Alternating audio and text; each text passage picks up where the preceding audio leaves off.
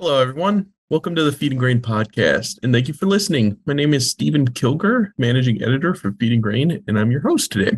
Adrianne Fjerstad Miller, the conference and expo director, and Betsy Polis, the senior project manager for the Grain Elevator and Processing Society, are my guests for today.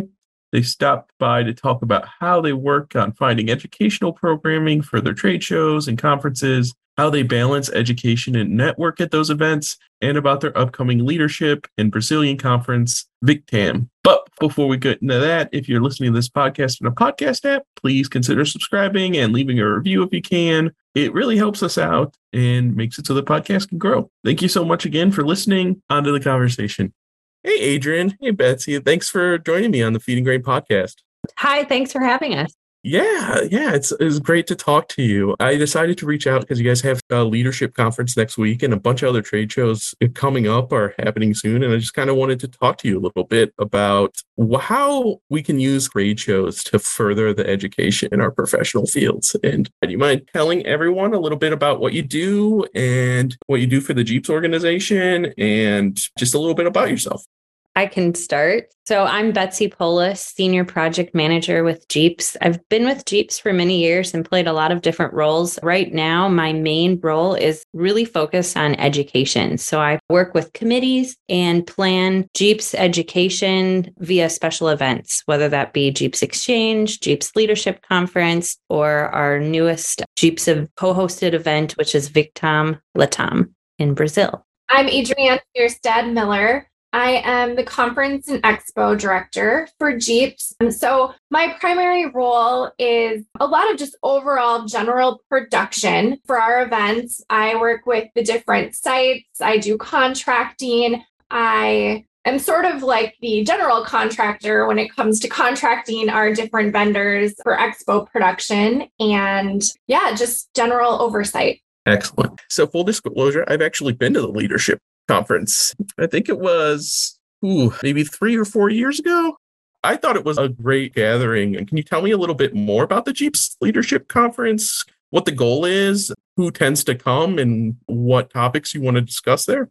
So, our last leadership conference in person was 2019 in the Twin Cities area. And we've tried virtual, which also had their own successes, but this is our first year back in person. So we're really excited. One of the GEAPS' board of directors' goals with this is that we really wanted to sort of take this on the road and bring the educational aspects to different pockets of our chapter members and regions that maybe don't always get to attend GEAPS Exchange, our annual conference. The cool thing about this being in Portland is that definitely serves a pocket of the industry where we haven't been in a really long time. So, Exchange will be in the Midwest for many years in a row. And the education at Exchange focuses a lot on technical aspects. And this leadership conference is more of an opportunity for our industry to come together in more of an interactive workshop style format to focus on specific leadership and development skills. So, a little different style.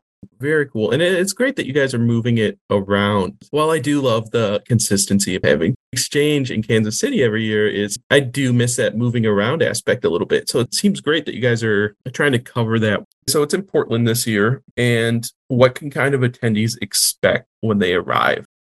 Yes. So the event is in Portland at the Holiday Inn Columbia Riverfront we are anticipating two days of networking and education and interaction. It'll start out with a supplier showcase where our attendees will be able to interact with tabletop exhibitors and enjoy lunch with a full afternoon of education, followed by a day of additional networking and opportunities to see those tabletop exhibits and more education. To dive a little bit deeper into what we're offering for education, we're focusing on building leadership excellence we really built three different facets off of that. So, topics include things like front lines of leadership and how no other level of leadership has more day to day interaction than the frontline leader, and no other level of leadership has more bearing on whether a person stays, leaves, or flourishes or flounders. So, we have a speaker coming in to speak on that. And we also have someone coming in to talk about proactively managing conflict and another coming in to talk about leading through change. So we're really excited about the three different topics. And it's not just a speaker speaking to, you. all three will be very interactive and there'll be group discussions, tabletop activities, and case studies to go over as well.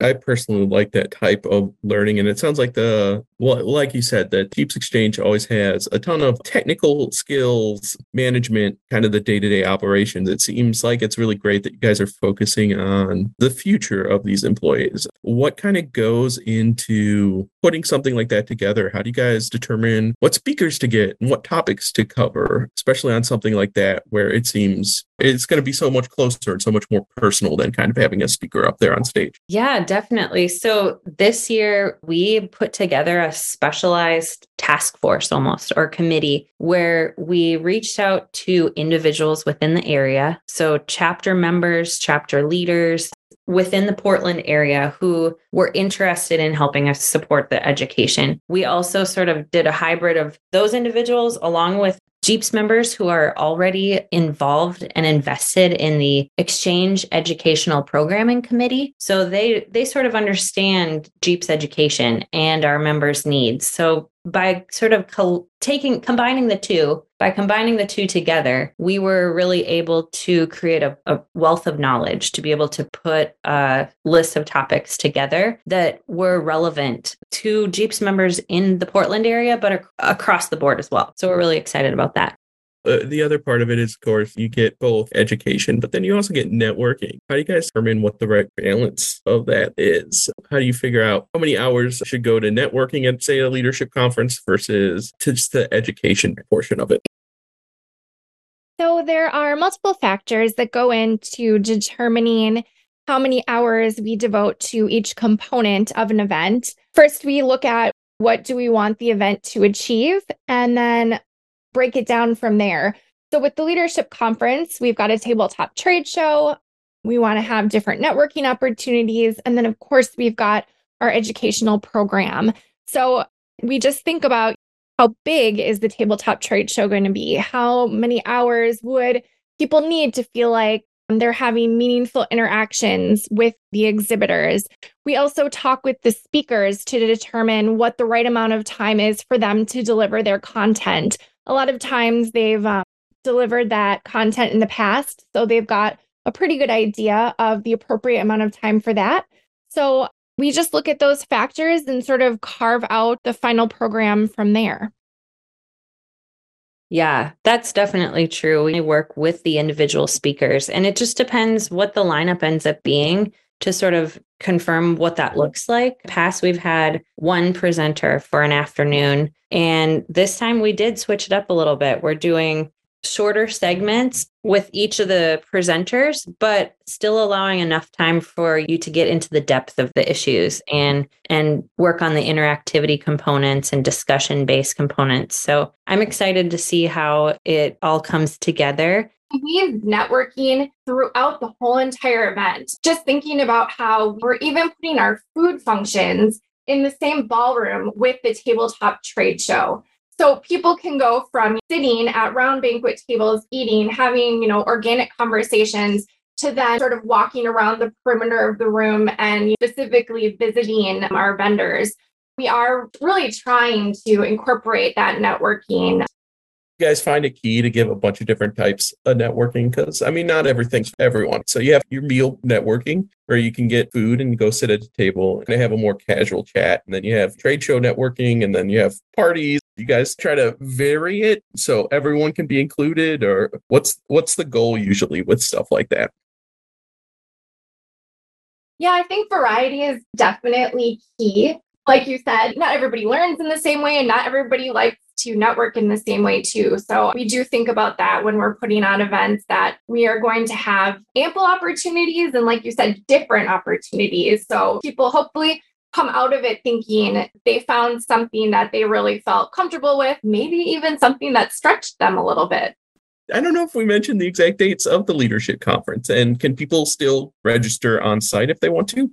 The conference is June 14th through 15th. So coming up here soon, and you definitely can still register. We're accepting registrations all the way up to the event.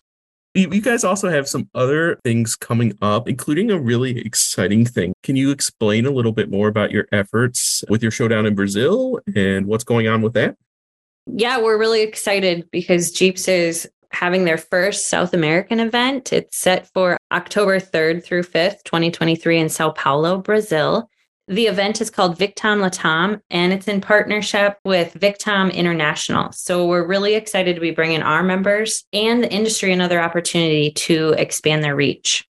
Yeah, we've got the GEAPS pavilions. We've got a certain section of the floor plan for companies that work in the grain handling and processing industry, many of whom have probably exhibited with us at Exchange in the past. And they're interested in working overseas or just sort of getting a feel for maybe what the market is like there. We've got exhibitors already signed up, and we do have some stands available still. We're looking to have more companies join us. There's interest. Feel free to reach out. And same goes for education. We are working on building an educational program for the industry in Brazil so if you are interested in presenting, please definitely reach out as well. We have some open spots still available. Your pages on your website for both shows will be linked in the description of the podcast. Any other information, anything, anything else I can link down there. I'll have a good time. so people should be able to find just about anything they need in the show description.